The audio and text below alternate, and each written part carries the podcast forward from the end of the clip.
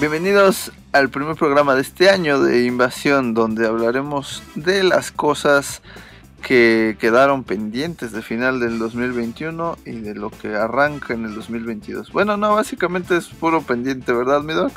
Pues en realidad no tanto pendiente porque se acaba de estrenar Kingsman. Bueno, sí, sí. Esa sí, sí viene ahí como calientita. Calientita todavía en las salas de cine. Eh, pero sí, vamos a estar hablando, bueno, ya les dije de Kingsman, vamos a estar hablando también de una película, yo sé que te encantó, esa alma de niño que tienes tú. Claro que sí, es muy divertida y musical. La segunda entrega de Sing. Eh, Benny canta más fuerte, ¿o cómo sí, canta y vuelve a cantar, se llama la Ah, sí, muy buena película. Y vamos a hablar finalmente de algo que yo no sé si tuvo que haber existido o no. Yo estoy todavía dudoso. Vamos a estar hablando de la serie de Hawkeye.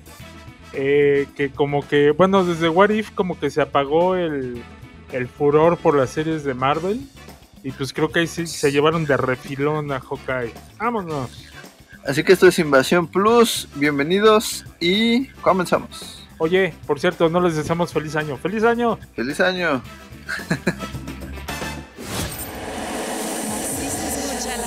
Así se escucha la acción. La aventura. La comedia, el drama, la ciencia ficción, el suspense, el terror. Así se escucha el cine. Bienvenidos a Invasión Plus, el podcast de Invasión Cine. Más cine, más series, más entretenimiento. La invasión ha comenzado. Iniciando transmisión. I have climbed the highest mountains. I have run through the fields only to be with you. Only to be with you. But I still haven't found what I'm looking for. But I still haven't found what I'm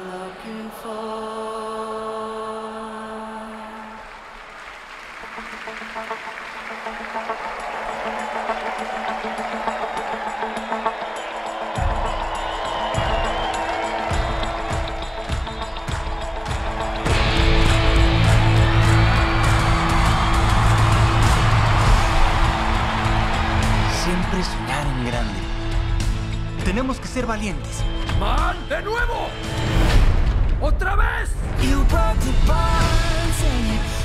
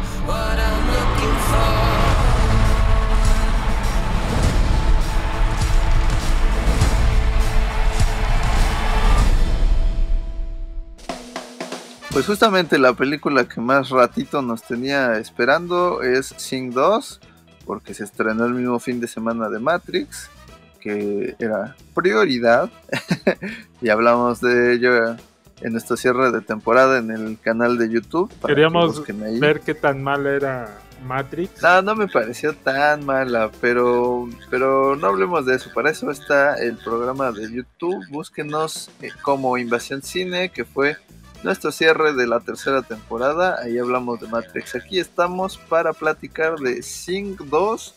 Ven y canta con más ganas que nunca. Una película que, eh, mira, yo la primera no la vi en, en el cine. Yo sé que tú sí. sí. que tú te volviste fan y cantabas y llorabas Claro. ahí con, con este, Con eh. Con Booster Moon y con Rosita. ¿Cómo no? ¿Cómo no? Eh, a mí me pareció una película buena, pero tampoco tan, tan. O sea, no me desagradó, pero tampoco fue así como caso, ¿no? Pero La primera. la primera, pero sin embargo, fui a ver esta película y salí yo bastante feliz de la sala de cine. Porque reí, lloré, me emocioné, canté, aplaudí, bailé, lo cual no le pareció muy agradable al resto de la sala, pero no me importa. ah, y aparte tiene ahí, eh, bueno, eh, repite el cast original en las voces en, en Estados Unidos, que es en McConaughey, ajá, pero a mí me caen mejor los de Estados Unidos. Uy. A ver, dile que no a Scarlett Johansson y cambia la No, por, claro, claro. por sí, esta, yo, yo agradecido. este chica de. Flash, ajá, Sí. sí, ¿no? Entonces, Uy, Eh. perdón, perdón. regresa Matthew McConaughey, Reese Witherspoon, Scarlett Johansson, Taron Egerton, eh, regresa, ¿quién más regresa? Este, Pues todos los demás, ¿no? Tori Kelly. Tori Kelly también. Eh, digo, sé que va a ser complicado encontrar alguna versión que esté subtitulada, ¿verdad? Pero un punto importante de eh, esto es que la voz de uno de los personajes eh, principales es la voz de Bono, vocalista de YouTube. Y vaya, creo que eso es un, un- un plus eh, para cuando puedan ver la versión en, en alguna plataforma o si compran el, el Blu-ray o algo así, escuchar a Bono dándole vida a Clay Calloway y que en español hizo la voz Chayanne. Oye, pero hay una situación ahí. Sí es cierto lo que dices, pero en las canciones dejan las voces originales Ah, no, sí, las canciones sí vienen con, con este con la voz original. con la voz original. Sí, lo, Lo cual, cual, agradecí. o sea, sí, yo también, pero se me hace raro. O sea, no entiendo para qué le das la voz a Chayanne si no lo vas a poner a cantar. Pero creo que es complicado hacer la traducción de canciones. Este, Sí, sí, sí. No, está bien, la verdad. aparte son como hits, ¿no? Sí, o sea, justamente canta eh, Bono la canción de I Still Haven't Found What I'm Looking For junto Sí. con Scarlett Johansson. No, imagínate Pero- oír a Chayanne cantando, haciendo Sí. ese, ese- esa majadería. No, ese- o sea, estoy de acuerdo, está bien que, que no que hayan dejado la voz original, pero entonces digo, pues entonces ¿para qué pones a Chayanne? Hubieras puesto a un actor de doblaje acá o, o incluso va una estrella, pero pues ¿para qué pones un cantante si no va a cantar? si no va a cantar.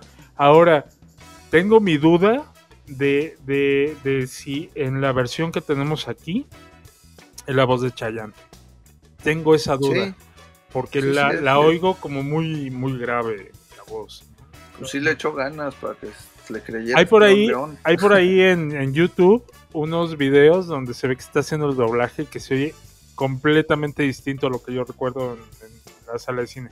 Pero pues puede ser que yo ya estaba eh, bajo los efectos de el refresco, Del azúcar, sí, exacto, del ponche navideño. del ponche navideño, del refresco con, con acá el, el mezcal, ¿no? Entonces hicieron ahí magia en mis oídos y estaba yo oyendo otra cosa completamente Sí, distinta. es, es muy probable.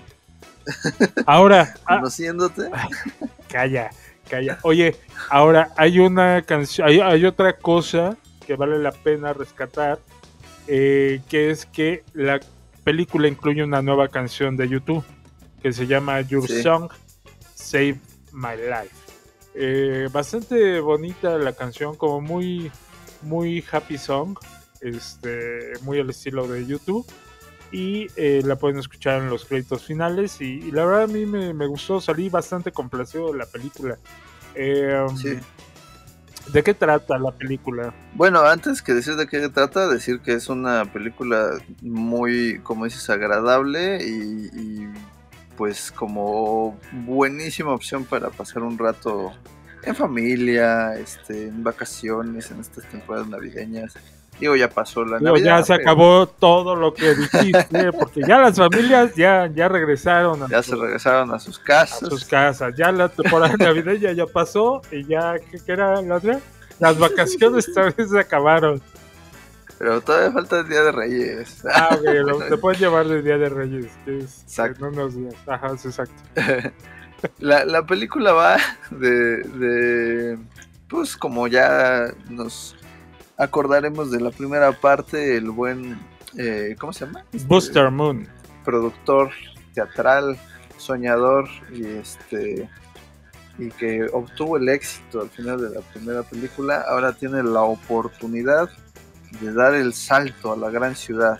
No recuerdo el nombre de la ciudad ahorita, pero es como si fuera Broadway. ¿no? Ajá, sí. Y para hacerlo, pues tiene que mostrar un espectáculo digno del, del productor Jimmy Crystal, que es un lobo, literal y figurativamente, ¿no? Ajá, ajá. Y pues lleva todo su, su elenco a hacer casting y pues tómala. No son dignos para él. ¿Por qué? Pues porque está loco el señor. Sí, no, pues ya está Pero- muy metido en todo lo que es el mainstream, ¿no? Entonces dice, no, ya tus, tus, tus eh, cancioncitas y tus eh, bailecitos están muy vistos. Yo quiero algo nuevo, está, está buscando algo nuevo. Claro. Pero no le ofrecen algo nuevo, en realidad lo que le ofrecen es retornar al escenario a, a el que mencionabas, a Calloway, que es Bono o Chayanne, Ajá. según la región. sí. Bueno, de hecho, son los dos. Sí. Son los dos. Pues sí, La sí, sí, película. Claro, Ajá. claro. Que pues es eso, ¿no? Es una estrella pop retirada y que él dice, no, pues es mi cuate y lo voy a incluir en el show y va a ser su gran regreso y ahí es donde dice el, el señor Crystal, pues va, órale, armemos todo.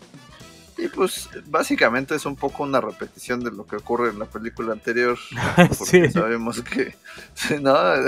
Este, sabemos que es un poco charlatán el koala, pero lo hace en pro de, de seguir sus sueños y los sueños de sus amigos y pues hará lo imposible para que se logre lo que prometió. Sí, de hecho tiene como ese, ese arco de que ya, si bien piensa en él, también piensa ya no defraudar a todo su, su equipo, ¿no?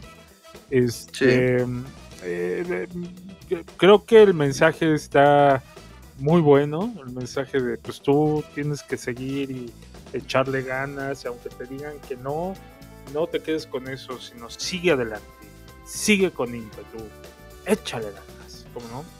y, um, y- e inventan toda una puesta en escena ahí rara que involucra naves espaciales, extraterrestres.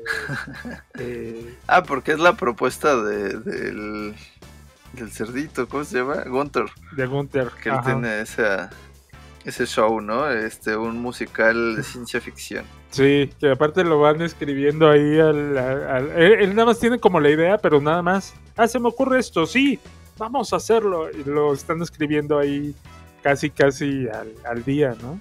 Y el gran final es con este eh, Calloway, que tienen que ir a convencer y que él pues lleva ya varios años de retiro desde la muerte de su esposa. Y tiene que dar, lo ayudan también a dar como ese pasito adelante, ¿no? Sí, exacto. Este regresa toda la pandilla original, regresan este pues, pues las situaciones que ya conocemos un poco se desarrollan un poco más, ya sabes la cerdita que quiere eh, quedar eh, ser este como admirada por todos sus chamacos, Sí, el- la, la elefantita con su timidez, este el- en el caso de- del gorila que es se llama Johnny Johnny. pues ahí sí no, no queda tan no, no es tan dramático, digamos, como en el anterior, que era que su papá estaba en la cárcel. Entonces, Sí, sí, no. Acá el papá lo, en lo, la cárcel, pero ya lo endulzaron y ya era la situación de que pues no no no puede No baila como- bien. no no puede bailar no sí. entonces tiene que eh, salir adelante eh, demostrar que sí puede y aparte pues tiene ahí el bullying del maestro no Del- que, que es el gran eh, eh, coreógrafo y que termina siendo desplazado por una chica que se llama Suki eh, y además eh, tiene personajes nuevos como Mr. Crystal, ¿no? Y como la hija, que creo que fue de los personajes que más me gustaron. Digo, obviamente, pues tengo, me gusta, no sé, Johnny, me gusta Ash, pero eh, me gustó mucho esta Porsche Crystal, que es así como la toda buena onda, y toda acá, y toda linda, y todo así. Y mira, papá, no me dejas hacer lo que yo quiero. ¿no? Y que resulta sí, sí. bastante divertida al final. Creo que está muy buena la película, creo que está bien escrita. Está, aparte la animación es muy bonita, la animación está espectacular en varias eh, escenas de la cinta, entonces eh, no sé, no, no, no, no sé, pero yo diría que va también como eh, apuntada a ser nominada como mejor película animada, ¿verdad? Si no es que Será. Disney compra otro ticket y meten hasta, eh, no sé, eh, es que está muy, muy mal eso, o sea, Luca estuvo, está en los Globos de Oro, está Luca, está este Raya, Raya está Te encanta. y Encanto. Entonces, Luca, ¿en serio? Y nada más como comentario al margen, está en varios conteos como una de las mejores películas del año. Y te dices, Luca, güey, no manches, en serio, yo creo que vimos Pues, la versión, este, la versión, eh, ¿cómo se llama? Eh, la versión no pagada, así es un trailercito y no vimos toda la espectacularidad de lo que fue Luca, que fue una Ah. película bastante básica, así de... eh, nah, bueno, sí, o sea, para hacer Pixar, sí, como para sus estándares, sí, estoy de acuerdo Exacto, contigo, pero exacto. tampoco está mala. No está mala, O sea- pero pues está medio X, la neta. Sí. Pero tampoco sé si haya mucha competencia. ¿Sabes cuál es el problema más bien? Y es lo que se ha dicho mucho últimamente, que, que por ejemplo no... O sea, más que, que sea mala o buena, más bien que no voltean a ver otras, sobre todo la animación japonesa, ¿no? Si, voltearan realmente a ver el anime, se lleva de calle casi todo lo que producen en Hollywood en animación. Sí, sí, sí. Pero pues mira, yo, yo tengo fe en que los Oscars entre eh, los Mitchell eh, y de que se pueda colar por ahí Sing. Hay algunas otras dos propuestas que no recuerdo el nombre, que están en los Globos de Oro. Sí, ya que no me interesa. Sí, es que son unas que no hemos visto por que- acá. que, que no se han visto, pero eh, pues ahí está. Yo digo que dejen todo, váyanse si pueden todavía al cine, láncense, se la van a pasar bien, van a, van a, se van a emocionar, está emotiva, está linda, está tierna, está divertida. Eh, creo que es una película muy redonda, como para que la puedan disfrutar en familia, ahora para Día de Reyes, o que la pueden disfrutar independientemente el tiempo que quede todavía en las salas. No sé si se llega a colar, la verdad es que la primera yo pensaba que iba a estar y ni la tomaron en cuenta. Sí. Fue el año de Zootopia. Obviamente ganó Zootopia sobre todo por temas este, de, de técnicas de animación. Ujú. Pero a mí incluso Sing me gustó más. A mí Zootopia no, no, no me gusta, la verdad. O sea, la veo y digo, ah, sí. Más allá del chiste de, del, este, ¿cómo, se llama este? Del perezoso.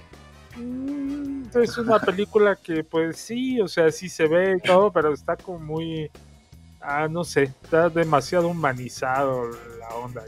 Y, y pues acá, como dijeron, ah, pues son también animalitos, le dijeron, no, pues vámonos por, por Zootopia, ¿no?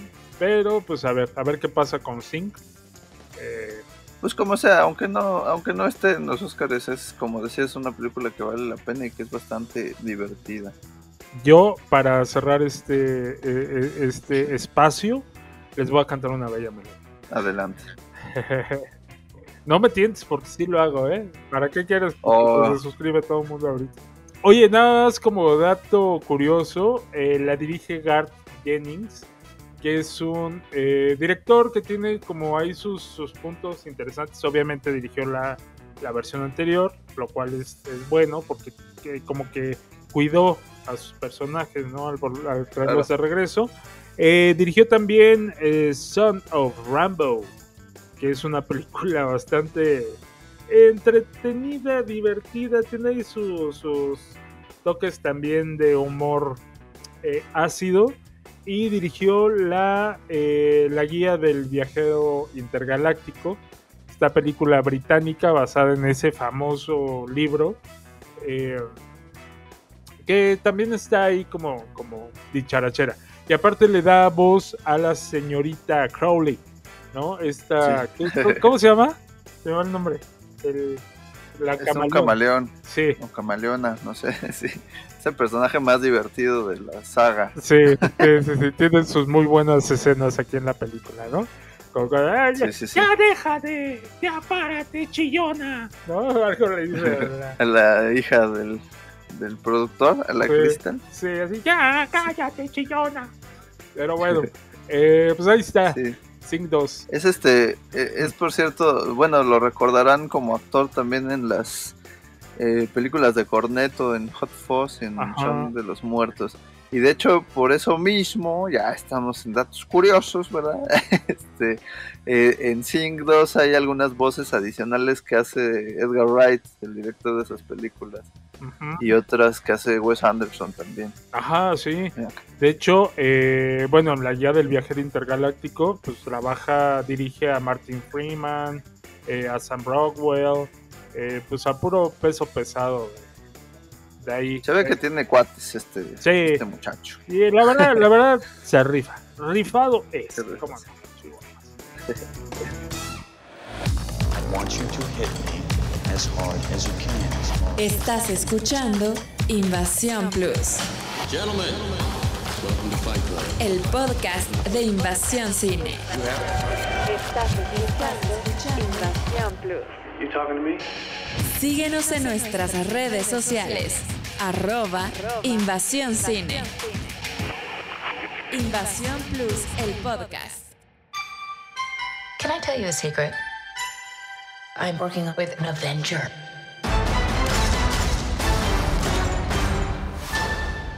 Can I speak to your manager? Didn't realize you were supposed to bring guns. It's almost Christmas. I can't go home until I fix this. Should we be worried? I'll be home for Christmas. I promise. Ah.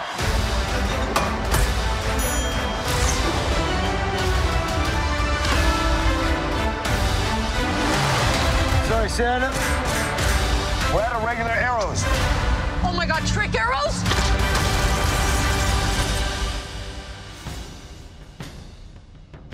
Ok, y algo que eh, no sé, mira, no, no sé cómo, cómo, cómo definir mi sentir acerca de esta serie de Marvel. El personaje o los personajes principales me gustan bastante. Este, no sé si la serie me gustó o no me gustó. Creo que estoy cargado más hacia que en realidad no me gustó. Ah, estamos hablando de Hawkeye. O como tu mamá lo conoce, a pesar de casi 10 años de películas, el de las flechas. el de las flechitas. Este. Híjole, no sé. ¿Tú qué piensas? ¿Tú qué piensas? Dímelo. Dímelo. Ay, yo, yo te, te digo como siempre te pones con estas cosas. pues mira, a mí me, me, me gustó la serie. Si hablamos sobre todo de esta de estas series producidas para Disney Plus del universo de Marvel, me parece incluso la mejor. Aunque no haya tenido más promoción que las tres predecesoras y como que la hayan querido ahí medio invisibilizar, no sé por qué. Eh, a mí me gustó bastante, aunque siento que el problema es que cierra muy flojo. Yo creo que mm, creo que empieza, empezó muy bien con, con esto de el personaje de Kate Bishop eh, y de Hawkeye, la mejor. Navidad y todo. Sí, de hecho ellos como pareja son, son muy buenos. Eh, Sí, me gusta mucho esta dinámica Batman y Robin, ¿no? O sea, cómo conoce a su pupila y la niega y la termina aceptando y entrenando. Cosa que incluso, o sea, el referente de Batman y Robin es porque Batman y Robin son el arquetipo de esto. Pero creo que no hemos visto esto en ninguna película live action así de bien desarrollado. No sé si, si me corregirás. al No, eh, no, pues en realidad no. Eh, Sí, no. me, me gusta mucho la actuación de los dos, pero siento que tiene como de repente partes muy flojas. O sea, como que de repente la, la, la, la situación empieza a aflojar y eso hace que se aguangue la serie, ¿no? No, es que no. mm, mira, cosas que me tuvieron que haber emocionado no me emocionaron, señor. No, yo dije, eh, ¿no? Eh, digo un poco de spoiler si no han visto la serie. Aparecen varios personajes eh, conocidos ya del eh, El universo Marvel. Exacto. Eh, uno de ellos es Kingpin, eh, que lo interesante aquí es que es el personaje de la serie de Daredevil, ¿no? Después de la cochinada esta que nos dieron de Spider-Man No Way Home, donde sale Matt Murdock, aquí el personaje sí sale teniendo un fin, pero Y sí, se sale haciendo cosas. sale haciendo cosas, no nada más como fanservice. ¡Ah! ¿No? Para que grites en la sala. Eh, aquí eh, sale como un villano eh, que no es el principal, porque pues, en realidad creo que tampoco hay. pues, ah, Es que no ese es eh, uno de los problemas, ¿no? Que, que al final como que dices, bueno, ¿y ¿quién es el malo a todo esto? Ajá. Sí es Kingpin porque es el que está detrás de todo. Pero, pero al final está como un poquito desaprovechadón, yo diría, ¿no? Como que lo sacan, Sí, lo sacan muy tarde en la serie. ese también. Ujú, ujú. No sé, ¿eh? o sea, tampoco eso me pareció mal. No, no tanto el que saliera tarde, sino el que pues, sale y ya. o sea, no hay mucho, no le dan mucha profundidad. Exacto. Porque eh, independientemente exacto. de que de que lo conozcas de la otra serie, si es que es así, porque también no todos los que están viendo esta serie siguieron aquella otra, eh, pues no tiene mucho desarrollo aquí. Y es que también ese es el problema, ¿no? O sea, justo el, el pleito que se echaron Disney y Netflix con esas series fue que Disney dijo, no, no considero canon lo que se hizo en Netflix porque son este clasificación no sé si B15 o C, pero pues no son para toda la familia a final de cuentas, ¿no? Y como Disney, su filosofía es eh, familiar, Seamos política y aburridamente correctos. Pues si quieres, ¿no? Pero justo por eso no la consideraron canon. Se pelearon a morir, por lo menos este Charlie Cox y Vincent D'Onofrio y no sé quién más, hasta que dijeron, ok, va, sí es parte de este universo. Y por eso incluyen a estos dos personajes y no sé si vayan a incluir más en el futuro cercano de ese pequeño universo que se hizo en Netflix. Pero entonces dices, a ver, te estás contradiciendo porque si sale aquí este personaje, estás obligando a que para que tengamos contexto de, de él, veamos aquella serie que decías que no era canon y que está en otra plataforma y, y por eso te digo, no todo el público llega a este Kingpin a, a esta serie y dice, ah, claro, es aquel. No, hay muchos que dirán, ah, ok, a ver qué hace. Y pues no hace nada. Pero, pero creo que la mayoría de los fans de Marvel eh, sí lo ubican. O sí lo ubicamos. ¿no? Que, que- porque eh, antes de que empezara, como tú dices, con todo su relajito de sus series en Disney Plus y todo, pues eh, Netflix fue la que se puso la camiseta en Marvel y dijo, órale. Y pues ya sabemos esa historia, ¿no? No se las vamos a volver a repetir. Eh, pero, eh, mira, mm, hay otros personajes, bueno, hay otro personaje en particular estuvo ahí, fue suya, la tuvo, nos quisieron vender que era el villano y a la mera hora no pasa nada con él. Es un villano eh, muy recurrente en las épocas, eh, ¿cómo se podría decir? Jóvenes de Daredevil, que es el espadachín, ¿no? Interpretado por nuestro querido compatriota Tony Dalton. Sí, que, que dices tú, ah, mira, es eh, Dalton, pero después no pase, o sea, no pasa nada con el personaje. Termina liándose a ellos. en- ay, es que está bien flojo el final. No sé, como, Sí, que, que- como que lo que tenía que emocionarme, al grado que, que querían emocionarte, no te emocionan, ¿no? Me encantó la escena donde queda suspendido, bueno, queda colgándose del árbol gigantesco este de Navidad. Estuvo padre. Sí. Y tenemos otro personaje que sí lo sentí como, como flojón, fíjate. Eh, no sé, que es el personaje eh, interpretado por Florence Pugh, eh, que es Yelena Belova, la hermana de eh, Black Widow, ¿no? Que llega a querer vengar a su hermana y tiene ahí como sus escenas de acción tanto con Jeremy Renner como con Harley Steinfeld pero en realidad creo que nunca sentí yo ahí como algo contundente en la serie, como que todo iba así en sub y baja y terminó más en unas notas un poco bajas y un poco sin tanta emoción, eh, no sé. No lo sé, a mí sí, creo que no me pareció tan fallida la aparición de ella como sí la de Kingpin. Eh, no sé, eh, me gusta la dinámica que se armó entre ella y Harley Steinfeld. Mm, pero sí pasa que, como decías ahorita, también llega como tarde a la serie, ¿no? O sea, aparece en el quinto capítulo o algo así. Son, son seis. Quizás también aquí un fallo fue hacer tan cortita la serie porque quisieron meter muchas cosas en muy poco tiempo y más bien se van de repente por las ramas, ¿no? En los primeros capítulos hay cosas que incluso han hasta molestado a algunos fans este, más amargosos. Ajá, sí, más Como- yo. Ajá. Sí, no sé, por ahí, ¿no?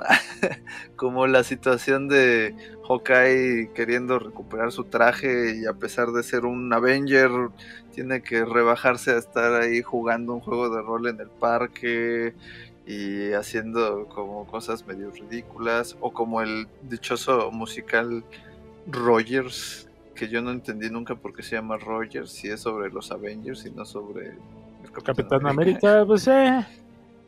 Como que se van mucho por, te digo, con mucha paja con eso y eso es lo que mucha gente le, le disgustó. Vaya, incluso la escena post créditos del último capítulo. Ay, es de, de eso. Eso. Yo dije, mm, ok. A mí me hubiera gustado más que empezaran como a hilar. eh, porque le urge a Marvel tener algo bueno. Le urge a pues Marvel. le urge, le urge el camino, ¿no? O sea, es lo que hemos hablado con las otras producciones, que se ve que no saben para dónde llevar ahora el universo de Marvel, nada más están así como aventando al final de cada película un ganchito a ver si alguien lo cacha y como no, pues dicen, no, entonces vámonos por este otro lado. Sí, No, ahora mejor otra cosa. sí. Y ya de plano en estas últimas se están cerrando con nada. Porque hay que recordar que este eh, Spider-Man no es, bueno, a pesar que sí pertenece a Marvel, no es 100% parte del UCM, ¿no? Con todo y que se cuele ahí Doctor Strange y todo, ¿no? Este, o sea, sí, pero no, ¿no? Ellos juegan aparte. Y eh, Un poco, sí. Sí, y pues. mm, no sé, o sea, la serie está visible, está disfrutable. A lo mejor ya viéndola completa puedes encontrarle como más eh, cariño. Porque eh, sí era como muy. mm, Sí, para mí fue muy sin embargo. O sea, me encantó el personaje de Kate Bishop. Eh, Hawkeye es uno de mis favoritos también, tanto por el personaje como por el actor. Y creo que pueden hacer cosas interesantes en un futuro. En el, eh, a, lo mejor cuando junten a los jóvenes Avengers, ¿no? Que sabemos que para allá van, de irtelos presentando desde ahorita y de que formes una conexión con ellos, pero sí estuvo medio deslactosada esta, e- e- esta serie. Creo que desde What If se desinfló cañón lo que traía Marvel en sus series. Pues yo la verdad de ninguna hasta ahorita me ha parecido imprescindible. Ay, ¿no? A mí- cálmate, ninguna. Loki la defendías, Pues pero no. como, como si fuera Ah, no, familia. pues, o sea, la considero buena e incluso te digo, para mí Hawkeye eh, en este momento de las cuatro la considero la mejorcita, pero sigo creyendo que hacer series que continúen el universo cinematográfico no es una gran idea. O sea, eso no lo he defendido nunca, porque ya se vuelve un revoltijo y, y es pura intención económica, o sea, ya es nada más como, ah, si quieres entenderle a la próxima película, tienes que suscribirte a nuestra eh, plataforma para ver una serie, y ves la serie y, y no termina porque al final te dejan ahí cabos sueltos para que ahora veas otra cosa, y, y la verdad creo que ya el público se va a empezar a cansar bastante. se, se enfocaron tanto en qué vamos a hacer, eh, tanto en sus películas como en sus series, que empezaron a hacer este revoltijo de sí, sí, vamos, vamos, vamos. Que ya ahorita ya no saben hacia, como tú dices, hacia dónde apunta la brújula. Y el problema es que ya no tienes a un Robert Downey Jr., ya no tienes a Chris Evans, ya no tienes esos pilares que sostenían este, lo que era eh, por la franquicia, ¿no? Pues sí, sí, sí, sí. A mí por eso, esta serie me, me agradó también en gran parte porque le da a Hawkeye su lugar un poco, ¿no? Que se lo merecía ya el personaje y el actor, así como le dieron su película a la Viuda Negra. Pero la diferencia, para bien o para mal, es que esta serie, pues, no, no le da ni un cierre al personaje, ni una continuidad eh, muy clara. Es como una aventura más de Hawkeye, ¿no? Que está bien, pero pues entonces dices, ¿para qué le metes tanta cosa si nada más es una... Hawkeye regresa a casa a tiempo para Navidad. Sí, exacto. O sea, no, no, no pasa. Y aparte, si ya se la lleva, ¿no? A Kate, así de, mira, conoce a tus nuevos hermanitos. Eh, ¿Sabes quién? ¿Sabes quién? Y me encanta esa actriz, pero la siento súper desaprove, mega, todo aprovechada. Vera Farmiga. Vera. Vera Farmiga, yo no sé qué está haciendo ahí, porque en realidad nunca hubo ningún momento que yo dijera, ¡ay, mira la fuerza, el ímpetu de, de- de mi Vera Farmiga, tan buena actriz que es, y creo que también está muy desaprovechada. Y creo que gran parte de esta guanguez que se siente en la dirección y en la serie, porque sí está como guanga, está como eh, así, así de, ya ahora le te toca, ya ahí voy. ¿No? Es por eh, dos directoras, bueno, de- por todos los directores, ¿no? Los tres, los tres. Sí, tenemos a Ruiz Thomas, que él tiene como más experiencia en cuanto a la dirección. Eh, no mucha. pues no, bueno. no tanta, no tanta. eh, más bien a la producción, ¿no? Tiene ahí algunas cosas que ha dirigido para Netflix. eh, pero después tenemos a Bert y a Bertie. Que las dos es su primera situación como, como eh, directoras.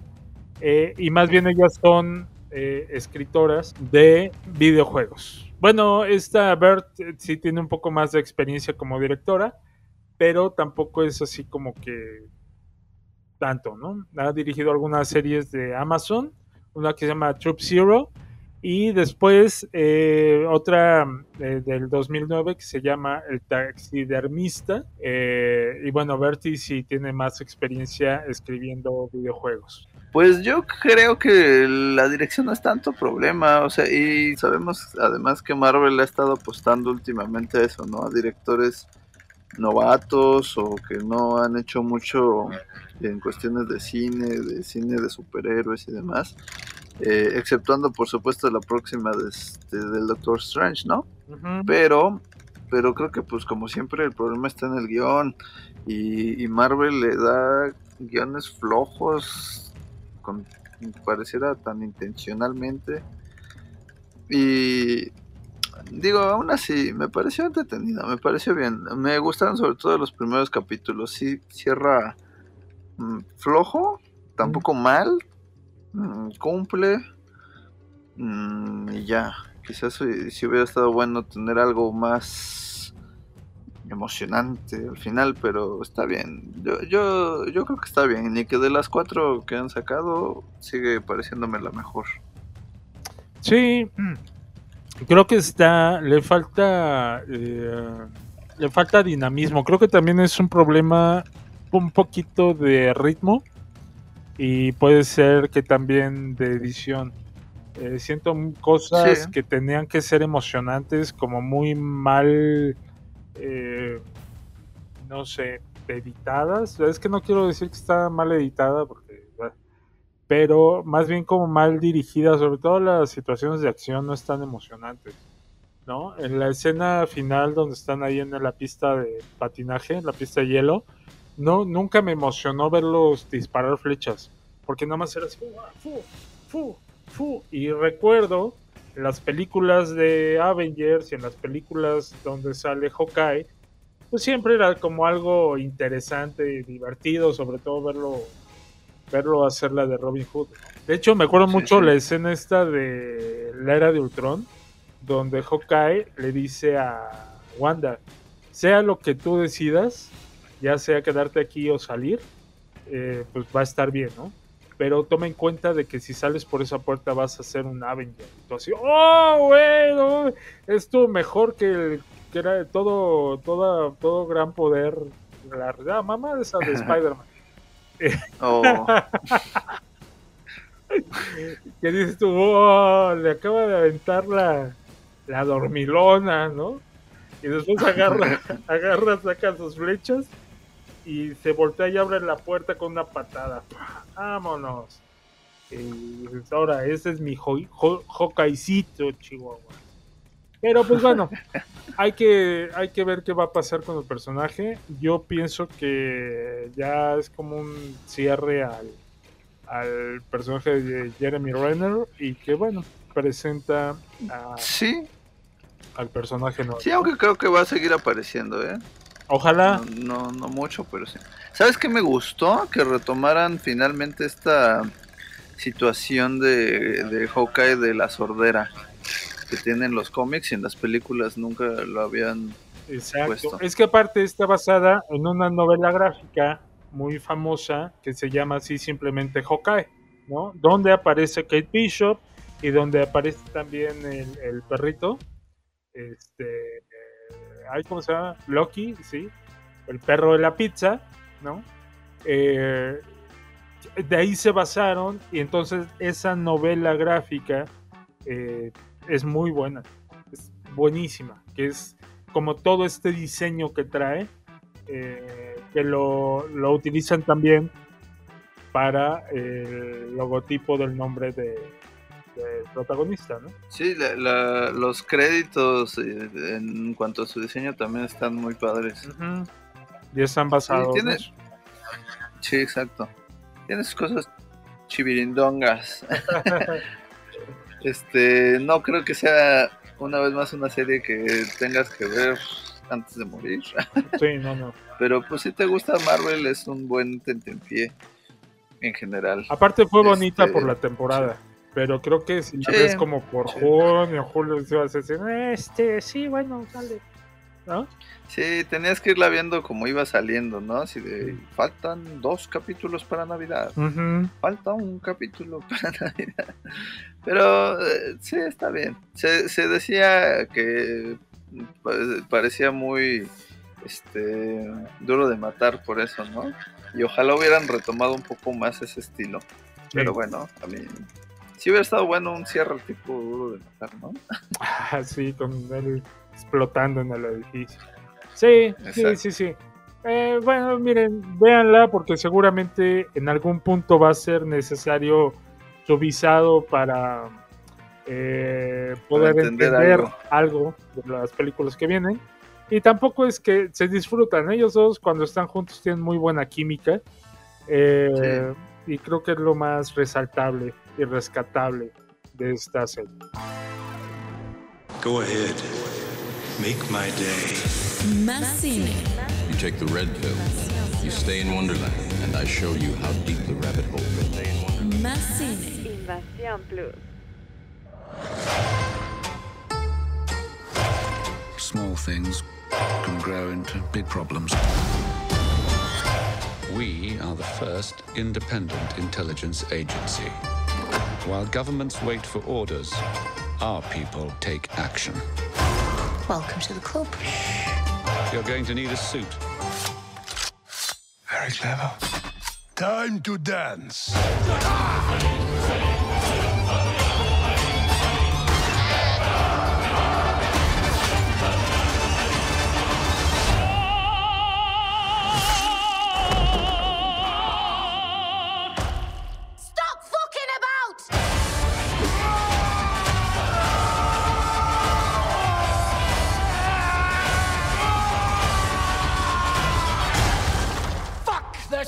Gentleman shite! I'm gonna love killing you.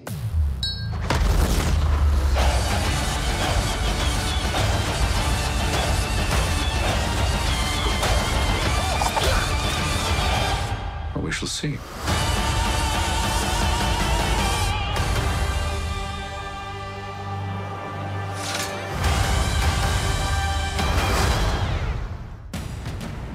Pues cerremos nuestro programa con el estreno que cerró el año, que fue Kingsman, el origen. Esta película que obviamente es la tercera, aunque en realidad es la primera de la saga de Kingsman, eh, dirigida por Matthew Bogg, eh, que es muy, a, a- a mi gusto es muy buen director. Yo la verdad disfruto mucho todo lo que es eh, su trabajo, ¿no? Eh, Eh, se ha enfocado en el entretenimiento, pero tiene, o sea, todas sus películas también me, me agradan.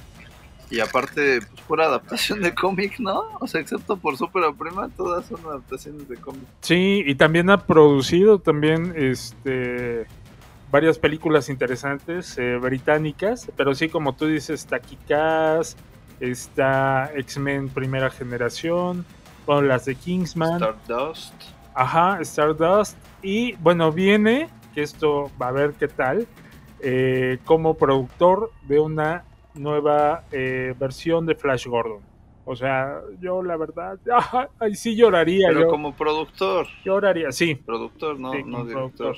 Sí. Bueno, pero ya tenido- teniéndolo él como productor, yo creo que va a ser algo ahí interesante. No creo que vaya a ser ahí cosas. Sí, claro. Además, por ahí está involucrado en el guion Taika Waititi. Ujú. Sí, entonces va, va a estar interesante. Bueno, tuvo ahí su resbalón con los cuatro fantásticos, pero no quiero hablar de eso.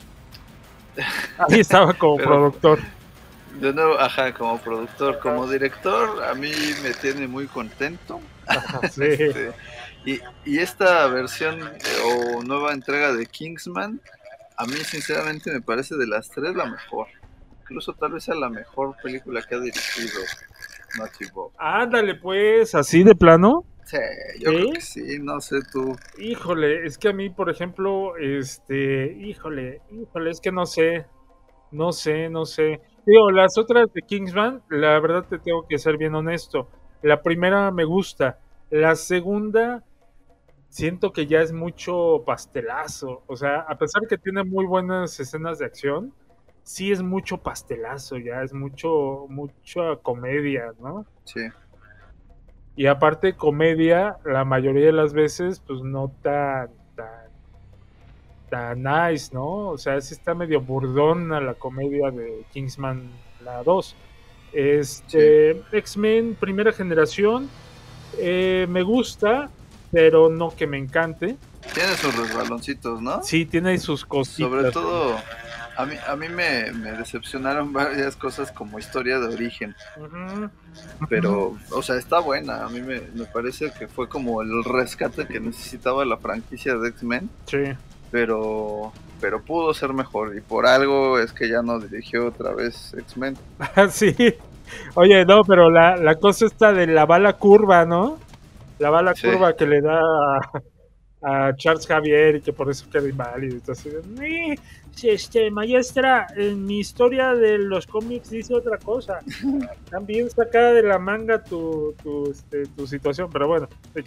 Y bueno, Kikas, Kikas, pues la primera también es mucho mejor que su secuela, aunque las dos tienen como su encanto en algún punto dado. Pero este sí.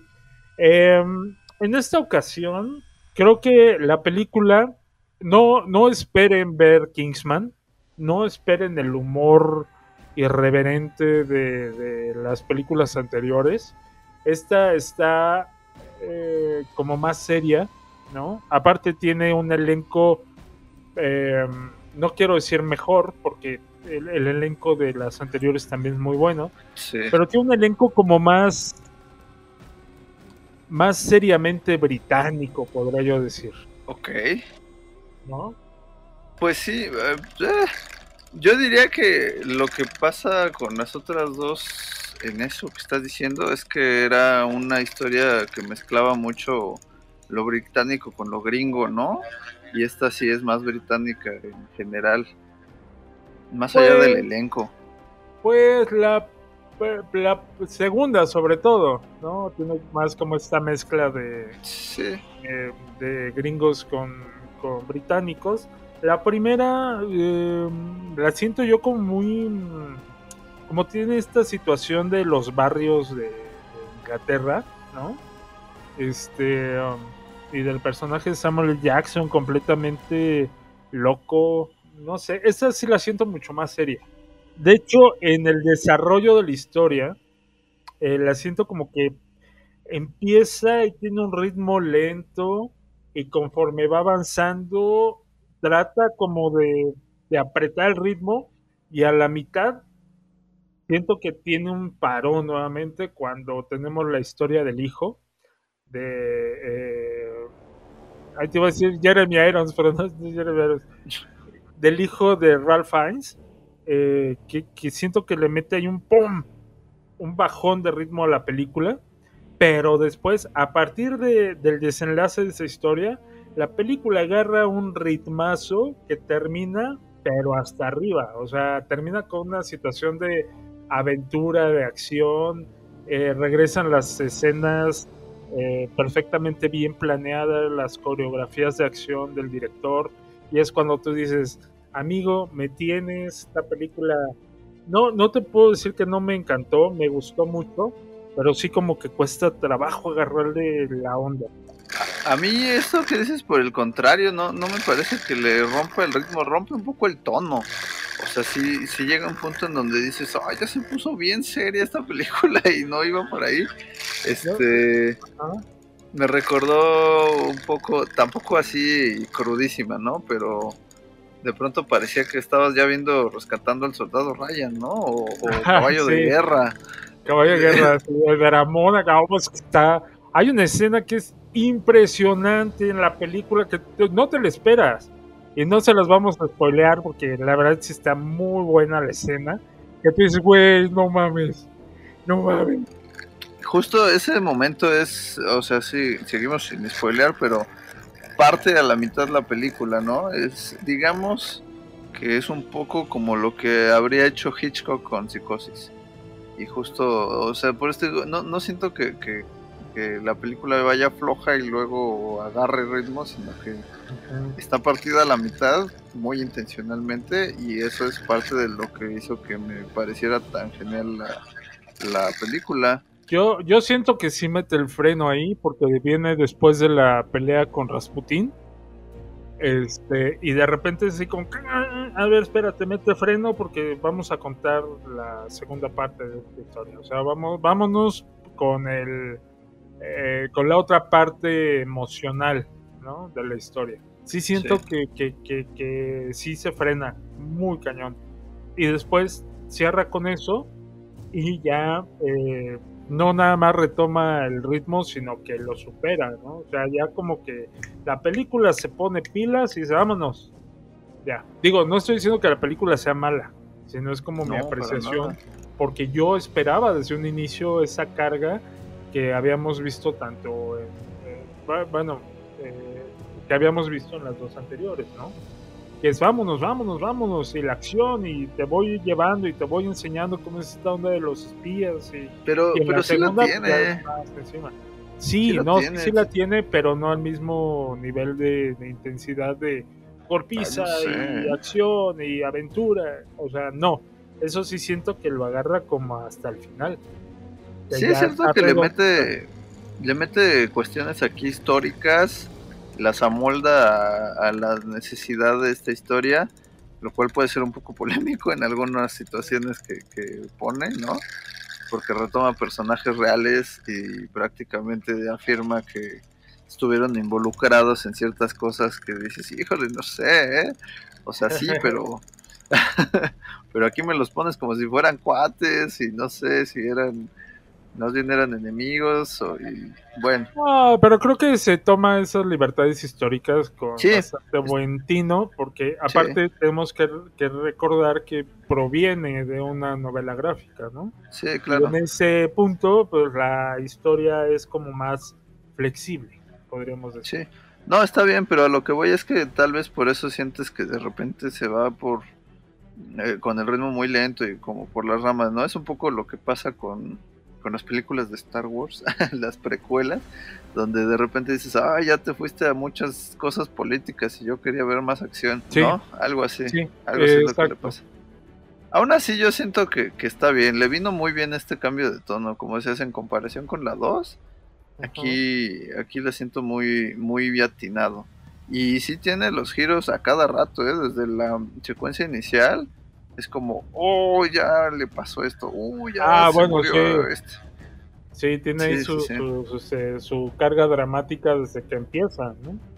Eh, pero, pero muy bien, muy bien. O sea, el reparto está bastante sólido. Está mi querido, este, que, que yo dije, chale, este muchacho nunca le falta trabajo. nunca, nunca le falta trabajo. Que es Qué este. bueno, ¿no? no, no, está bien, está bien. Es este eh, Digimon Husu, ¿no? Que película que sale, película que sale ahí, muchacho, ¿no? Sí, que sí, acá este es, es como la mano derecha de el personaje de Ralph Fiennes, que es el eh, Orlando Oxford. Sale también eh, Gemma Arterton, que pues bastante conocida y ubicable ya. Y eh, hay un chico que es eh, como que la nueva adición durante, durante no hace un rato la película, que es Harry Dickinson, ¿no? Que es el hijo de Ralph Fiennes, que es el que tiene ahí como el, ahí la carga, que no les vamos a decir qué le pasa al personaje, ¿no? Harry Dickinson, que lo recordarán quizás como el príncipe de la película de Maléfica, es, como lo poquito que tiene antes de esta película. Sí, no se me hizo mal actor, ¿eh? me cayó aparte bastante bien, pero este creo que sí, antes no había tenido un personaje que le diera como ese chance de, de explayarse un poquito más, ¿no? Por ahí sale Daniel Brühl también, ya un poco en un papel estereotipado, me parece. O sea, Ajá. para él, ya siempre lo ponen del alemán maldito, pero, pero agradable. Ajá. Este, Y acerca de los personajes históricos que comentas, pues están bueno, históricos, pues sí, históricos, sí, sí, todos completamente. Sale, eh, por ejemplo, sale Lenin, sale Matahari, sale, eh, ¿quién más sale por ahí? Ah, sale Rasputin, eh, eh, que tiene una de las escenas más, mm, pues no sé, rara, por, por decirlo de alguna manera, pero aparte está súper buena la escena, porque tiene muchísima tensión. Eh, y al final, al final, y esto no es un spoiler, aparece eh, Adolfo Hitler también, ¿no? ¿Cómo, Con lo cómo no que va a ser te- un spoiler? No, porque no tiene nada que ver a la, a la, Bueno, no, a la pero- realidad, ¿no? Sí, O no, sea, pero... al final abierto como para que va a haber una segunda parte, una secuela. Ajá. Sí, eh, sí, exacto, como dices, dejan el final abierto. No sé si eso le haga bien o mal a esto. Yo supondría que Matthew Bow aquí deja, cierra la trilogía y pues continuará alguien más, porque pues si no se va a quedar haciendo Kingsman para siempre y pues, creo que tiene potencial para muchas cosas. Bueno, ahí tienes a Michael Bay haciendo Transformers todavía su vida, ¿no? Sí, no, pero la diferencia es que Michael Bay no tiene el talento de Matthew Vaughn. Oye, oye, el día que Matthew Bow explote algo con la maestría con la que lo explota Michael Bay, hablamos. No, bueno. Este. Oye, y, y bueno, algo que, o sea, no sé si decir que queda inconclusa la trilogía original o algo así, porque sí, como dices, la segunda no es la octava maravilla, pero pues tampoco está mal y hubiera estado bien una continuidad a ella también. A ver qué, qué le dan. Por lo pronto esta como historia de origen a mí me convence y me parece bastante bien. Que tiene sus guiños a las otras dos, ¿no? Nada... mm, Si no viste las otras dos puedes ver esta sin problemas. No te Sí. necesitas haber sabido nada. Pero si eres fan, pues sí te, te llegan uno que otro guiño que dices, ah, mira, ahí Ah, están. está, estos". está- está- está bonito, está bonito el relajo.